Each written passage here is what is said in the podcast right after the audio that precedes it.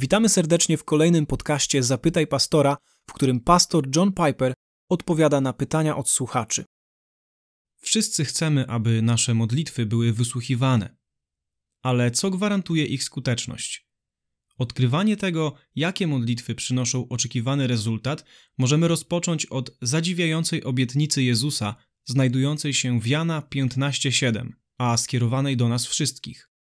Oto słowa wypowiedziane do Jego naśladowców. Jeśli we mnie trwać będziecie i słowa moje w was trwać będą, proście o cokolwiek byście chcieli, stanie się wam. Proście o cokolwiek byście chcieli. Cóż za zdumiewająca, niczym nieograniczona obietnica, która może być zachętą w naszym życiu modlitewnym. Niemniej jednak zawiera ona pewne warunki, które należy spełnić, aby modlitwa była skuteczna. Być może zwróciliście na nie uwagę. Jeśli słowa moje w was trwać będą. W 93 roku pastor John Piper wygłosił na ten temat kazanie, trafnie zatytułowane „Proś o cokolwiek chcesz”. Na jego podstawie powstał materiał, w którym pastor tłumaczy, co jest kluczem do skutecznej modlitwy. Oto słowa pastora sprzed około 30 lat. Modlitwa dana jest nam po to, aby zapewnić nam radość, widząc, jak Bóg wypełnia w nas swoją wolę, która w rezultacie staje się naszą wolą. Jedyną trwałą radością w życiu jest to, kiedy nasze pragnienia mają swoje źródło w Jego pragnieniach, do których odnosi się ta obietnica: proście i stanie się wam. Oto jak ujmuje to Jan w 1 Jana 3:22. I otrzymamy od Niego, o cokolwiek prosić będziemy, gdyż przykazań Jego przestrzegamy i czynimy to, co miłe jest przed obliczem Jego. Modlitwa nie służy zaspokajaniu naszych cielesnych żądz. Modlitwa jest darem ku radości i zadowolenia dla tych, których serce jest tak blisko Boga, że zachowują Jego przykazania i czynią w życiu to, co jest Mu miłe. Jeśli bycie posłusznym Bogu nie ma dla ciebie znaczenia, nie interesuje cię oddanie Mu się całkowicie, od samego rana aż do nocy, by żyć według Jego wartości, a także by czerpać swoje pragnienia z Jego pragnień, nie masz się po co modlić. Jakub pisze o tym w następujący sposób. Prosicie, a nie otrzymujecie, dlatego że źle prosicie, zamyślając to zużyć na zaspokojenie swoich namiętności. A w kolejnym wersecie nazywa swoich adresatów wiarołomnymi czy cudzołożnikami. Czy wiesz dlaczego? Przedstawia on Kościół jako żonę, Boga jako męża, a modlitwę jako proszenie męża o pieniądze, by zapłacić kochankowi, z którym ta żona sypia. To dość obrzydliwy obraz modlitwy, prawda?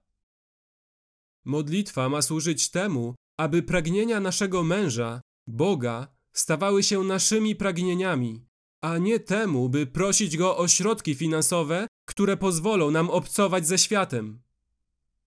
Modlitwa nie powinna mieć na celu zaspokajania naszych cielesnych pragnień.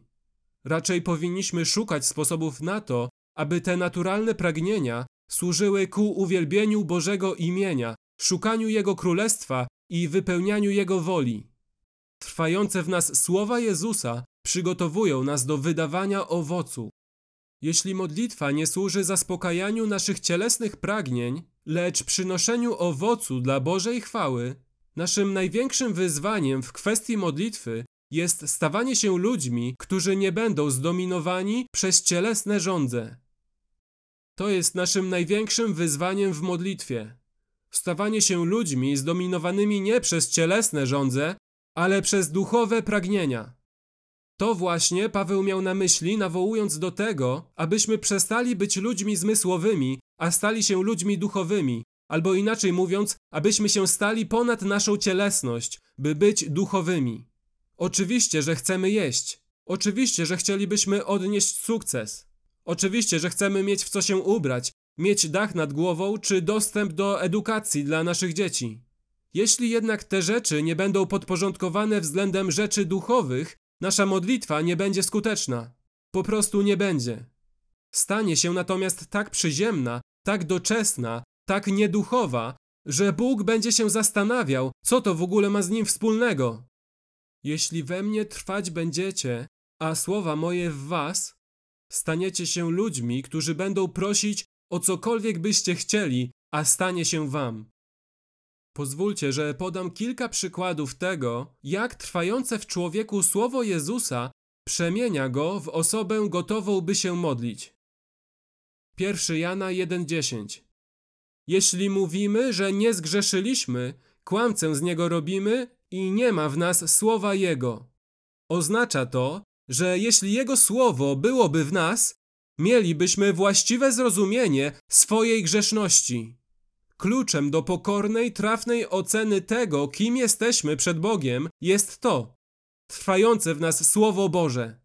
A bez właściwego zrozumienia swojego stanu nie będziemy w dobrej relacji z Bogiem i nie będziemy modlić się zgodnie z Jego wolą. Po drugie, w Jana 17,8 Jezus powiedział: albowiem dałem im słowa, które mi dałeś, i oni je przyjęli i prawdziwie poznali, że od Ciebie wyszedłem, i uwierzyli, że mnie posłałeś. Inaczej mówiąc, przyjęcie i trwanie w słowie jest nie tylko kluczem do pokornego poznania prawdy o nas samych, jest również kluczem do otrzymania poznania i wywyższania Boga i Jego Syna Jezusa, który od Niego wyszedł. Nie będziemy w stanie właściwie się modlić, dopóki nie poznamy Jezusa takim, jakim jest. Nie jesteśmy w stanie modlić się we właściwy sposób, dopóki nie pojmiemy doniosłości tego, co oznaczało przyjście Syna Bożego na ziemię. Po trzecie, w 1 Jana 2,14 czytamy: napisałem wam, młodzieńcy, gdyż jesteście mocni i Słowo Boże mieszka w was i zwyciężyliście złego. Jeśli nie zamieszka w nas Słowo Boże, szatan będzie nad nami panował, będzie nas kontrolował, zwodził, abyśmy byli nieposłuszni Bogu, zamiast żyć z Nim w zgodzie. Abyśmy w naszej modlitwie podobali się Bogu, szatan musi być pokonany.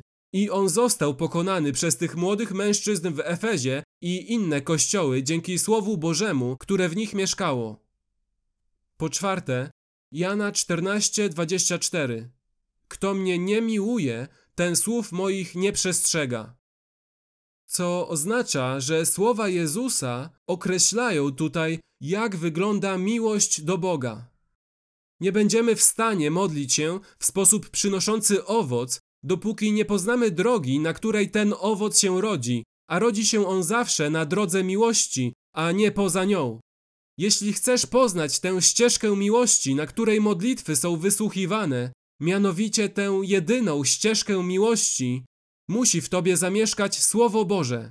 Nie jesteś w stanie poznać, czym jest miłość, w żaden inny sposób niż poprzez Słowo Boże. Jan powiedział: po tym poznajemy, iż dzieci Boże miłujemy, jeżeli Boga miłujemy i przykazania Jego spełniamy. Może ci się wydawać, że kochasz Boga, choć w ogóle nie zaglądałeś do Biblii.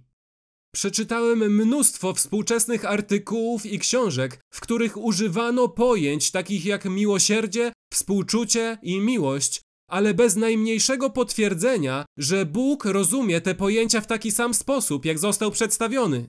Nie znalazłem w nich potwierdzenia, że właśnie w taki sposób Bóg patrzy na miłość, że w taki sposób Bóg patrzy na miłosierdzie, że Bóg tak patrzy na współczucie. Można po prostu wyciągnąć te słowa z kontekstu i używać ich do woli, ponieważ są poprawne politycznie. Nie ma znaczenia, czy ta definicja pochodzi od Boga. Ale jeśli chcesz poznać drogę miłości, musi w tobie zamieszkać Słowo Boże, ponieważ wiele rzeczy, które wyglądają jak miłość, w rzeczywistości nie są miłością. Po piąte, Ewangelia Jana 8,47. Kto z Boga jest, słów Bożych słucha. Zwróć na to uwagę, kto z Boga jest. Słów Bożych słucha. Wy dlatego nie słuchacie, bo z Boga nie jesteście. Oznacza to, że jeśli słuchasz Boga, przyjmujesz Boże słowa i Jego słowo mieszka w tobie, to stanowi dowód na to, że jesteś z Boga, wybrany przez Boga, zrodzony z Boga. Innymi słowy, cała kwestia dotycząca pewności zbawienia opiera się na Jego słowie. Kiedy się modlisz, jedną z największych przeszkód w modlitwie, wierze i nadziei podczas modlitwy mogą być następujące pytania. Czy jestem z Boga? Czy jestem zrodzony z Boga? czy jestem częścią Bożej rodziny? Skąd wiem, czy zaliczam się do Bożej rodziny? Ten tekst mówi nam, że możesz mieć pewność, że należysz do Bożej rodziny, jeśli słuchasz Słowa Bożego, jeśli przyjmujesz Słowo Boże, jeśli zamieszkało ono w twoim sercu, jeśli Słowo ma twoje tak i amen. I w końcu Ewangelia Jana 15:3. Wy jesteście już czyści dla słowa, które wam głosiłem. I także Ewangelia Jana 17:17. Poświęć ich w prawdzie twojej, słowo twoje jest prawdą. Poprzez słowo otrzymujemy więc oczyszczenie i uświęcenie. Istnieje wiele innych przykładów na to, jak mieszkające w nas słowo uzdalnia nas do modlitwy, ale oto 6 z nich. Pokorny obraz samego siebie, wywyższający obraz Zbawcy, zwycięstwo nad diabłem, poznanie drogi miłości, pewność bycia wybranym i moc świętości. Te 6 sposobów oraz wiele innych staje się dla nas dostępne, gdy Słowo Boże mieszka z nami, trwa w nas i tym samym przemienia nas w osoby, które są w stanie modlić się zgodnie z wolą Bożą i do których skierowana jest obietnica: proście o cokolwiek byście chcieli, a stanie się wam.